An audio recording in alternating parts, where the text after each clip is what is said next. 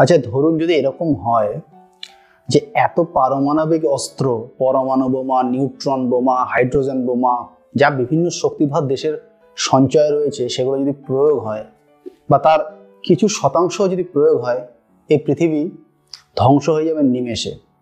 এবার তারপর সে ধ্বংস হয়ে যাওয়া পৃথিবীতে যদি দু একজন মানুষও বেঁচে থাকে, তারা আবার নতুন করে শুরু করবে। কিন্তু কীভাবে শুরু করবে?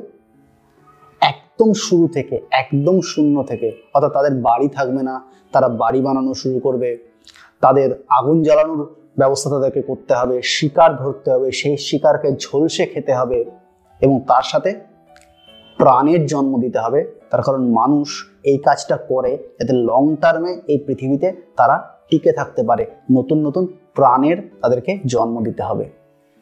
তো এরকম একটা কনসেপ্ট এবার ধরুন তার সঙ্গে একটা সায়েন্স ফিকশন মিশে যাচ্ছে। অর্থাৎ যেখানে খানিকটা এক্সপেরিমেন্ট হচ্ছে এরকম একটা বিষয় নিয়ে। এরকম একটা বিষয় নিয়ে যদি আপনার কোনো বই ভালো লাগে, অর্থাৎ এই দুটো ধারার বিষয়কে এক জায়গায় আনছে, এরকম কোনো বই যদি আপনার পছন্দের হয়ে থাকে বা বিষয়বস্তু যদি আপনার পছন্দের হয়ে থাকে, তাহলে আপনি একদম ঠিক ভিডিও নির্বাচন করেছেন। Hello friends welcome to my channel তাহলে ভিডিওটা শুরু করা যাক। আজকে আমি যে বইটা নিয়ে কথা বলব, সেটা আনন্দ পাবলিশার্সের সুনীল গঙ্গোপাধ্যায়ের লেখা অমৃতের পুত্রকন্যা। বইয়ের বিষয়বস্তুতে যাব, তার আগে বলি এই বই লেখা হয়েছিল উনিশশো আটানব্বই সালে এবং এই বইয়ের একটা রেফারেন্স হচ্ছে নস্তাদ্রামুস বিখ্যাত জ্যোতিষী। অবশ্য তিনি হেয়ালির মাধ্যমে তাদের তার প্রেডিকশন করতেন, সেই জ্যোতিষী একটা প্রেডিকশন করেছিলেন বই অনুযায়ী যে উনিশশো নিরানব্বই সালে যে কোনো কারণেই হোক পৃথিবী ধ্বংস হয়ে যাবে। সেই রেফারেন্সটাকে ব্যবহার করে এই বইটা বা এই গল্পটা গড়ে উঠেছে। তো ফার্দার ডিটেলে যাওয়ার আগে আপনাদেরকে বইটা একবার দেখাই। অমৃতের পুত্রকন্যা, সুনীল গঙ্গোপাধ্যায়, আনন্দ পাবলিশার্স। বই যদি ছবিটাকে আপনারা ভালো করে দেখেন নিচের দিকে, তাহলে দেখবেন চারটে মানুষের ছবি রয়েছে বা চারটে মানুষের ইলাস্ট্রেশন রয়েছে। এই চারটে মানুষ এই গল্পের চারজন সাবজেক্ট যাদের উপরে একটা পরীক্ষা চালাচ্ছে একদল বিজ্ঞানী।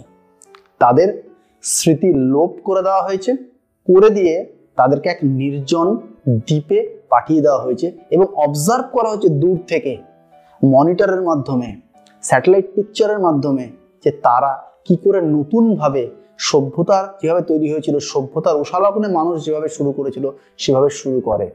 এই পরীক্ষার উদ্দেশ্য যদি পৃথিবী ধ্বংস হয়ে যায়, যে গুটি কতক মানুষ বেঁচে থাকবে, তারা আবার নতুন করে শুরু করতে পারবে কিনা, সেটা যাচাই করে দেখা। এর মধ্যে প্রচুর এথিক্যাল বিষয় উঠে এসছে, যে এরকমভাবে কারও স্মৃতি লোপ করে তাকে একটা পরীক্ষা নিরীক্ষার অংশ করা উচিত কিনা, সে বিষয় উঠে এসছে। এবং উঠে এসছে অনেক বিষয়। যেরকম একটা খুব গুরুত্বপূর্ণ বিষয় হচ্ছে প্রেম, ভালোবাসা এবং যৌনতা। তার কারণ এখানে কিছু সাবজেক্ট পুরুষ এবং একজন সাবজেক্ট মহিলা। এবার এই তরুণ এবং তরুণীর মধ্যে একটা সম্পর্ক গড়ে উঠবে এবং পড়তে পড়তে আমার মনে হয়েছিল তারা হয়তো মিলনে যাবে খুব তাড়াতাড়ি। কিন্তু যতটা তাড়াতাড়ি আমি ভেবেছিলাম, লেখক সুনীল গঙ্গোপাধ্যায় তাদেরকে কিন্তু অত তাড়াতাড়ি মিলনে নিয়ে যায়নি।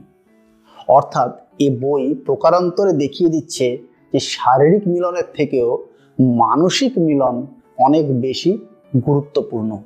কেন গুরুত্বপূর্ণ? একটা রেফারেন্স দিই। প্রথম সাবজেক্টে যখন আনা হলো, সে প্রচণ্ড একা।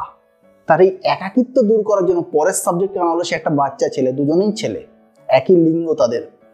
তারপরে সে কিছুটা রিলিফড অনুভব করতে শুরু করল, তার একাকিত্ব কাটলো। অর্থাৎ তার মনের মিল হচ্ছে ওই বাচ্চা ছেলেটার সঙ্গে। এরপর সেই নারী চরিত্র ওখানে ইন্ট্রোডিউস করা হয়, যার সঙ্গে তার মানসিক এবং শারীরিক মিলন হয়। এখানে বিস্তারিত বর্ণনা করা রয়েছে, একটা নারীর শরীরকে লেখক বা তার চরিত্ররা কীভাবে দেখছে।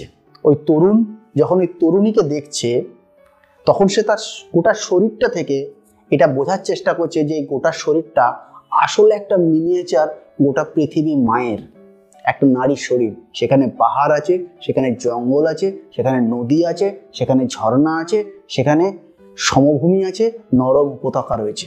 এই সমস্ত কিছু সেখানে রয়েছে এবং সে সেটাকে পৃথিবী মায়ের সঙ্গে কল্পনা করছে। আরেকটা অংশে ওই বিজ্ঞানীরা যারা এই এক্সপেরিমেন্টটা চালাচ্ছে তাদের মধ্যে একটা ডিবেট চলছে যে এই এক্সপেরিমেন্টটা চালানো উচিত কিনা। এই গল্পটার কোনো স্পয়লার দেওয়ার অ্যাজ সাচ কোনো স্কোপ নেই। তার কারণ আমি যদি পুরোটাও বলে দিই, তাহলেও কোনো লস নেই। এর কারণটা হলো যে গল্পটা এমন বাঁধনে লেখা, যতক্ষণ না পড়বেন ততক্ষণ আপনারা এর রস পাবেন না। সুতরাং আমি যদি পুরোটাও ডিসক্লোজ করি, কিচ্ছু ম্যাটার করবে না। শেষের দিকে আমরা দেখব সেই বিজ্ঞানীদের মধ্যে একজন খুব টাফ একটা সিদ্ধান্ত নেবে। এবং এই প্রক্রিয়ায় একজন কবিকেও রাখা হয়েছে। কারণ বিজ্ঞানীরা সবসময় তাদের বৈজ্ঞানিক পরীক্ষা নিরীক্ষার সাফল্য চান। যে কারণে আমরা এই পরমাণু বোমা টোমাগুলো দেখছি, তারা অনেক সময় মানব সভ্যতার কথা ভাবে না। সেই জন্য একজন কবিকেও এই পরীক্ষার অংশ হিসাবে রেখেছেন এই গল্পের লেখক সুনীল গঙ্গোপাধ্যায়।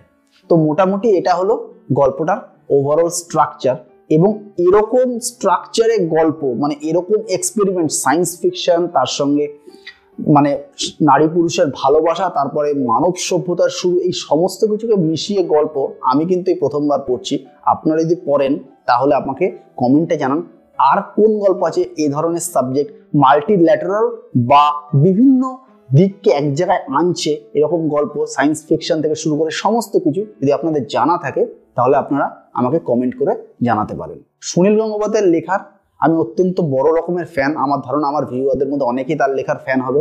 এবং সুনীল গঙ্গোপাধ্যায় যখন একটা চরিত্রকে সৃষ্টি করেন, কার্যত মনে হয় সেই চরিত্র যেন আমাদের চোখের সামনে হাঁটছে, চলছে, যেমন লালন ফকির। এরকমই সুনীল গঙ্গোপাধ্যায়ের সৃষ্ট বা সুনীল গঙ্গোপাধ্যায়ের বইয়ের পেজে যে চরিত্রগুলোকে তৈরি করেছেন, বাস্তবের মানুষ তাদেরকে বইয়ের পেজে নিয়ে এসছেন, এরকম একটা গল্প নিয়ে আমি একটা ভিডিও বানিয়েছিলাম রানু ও ভানু, রবীন্দ্রনাথ ঠাকুর এবং লেডি রানু মুখার্জির সম্পর্কের রসায়ন নিয়ে তৈরি গল্প। এবং সেই গল্পের ভিডিও এই মুহূর্তে আপনাদের সামনে স্ক্রিনে চলে আসছে।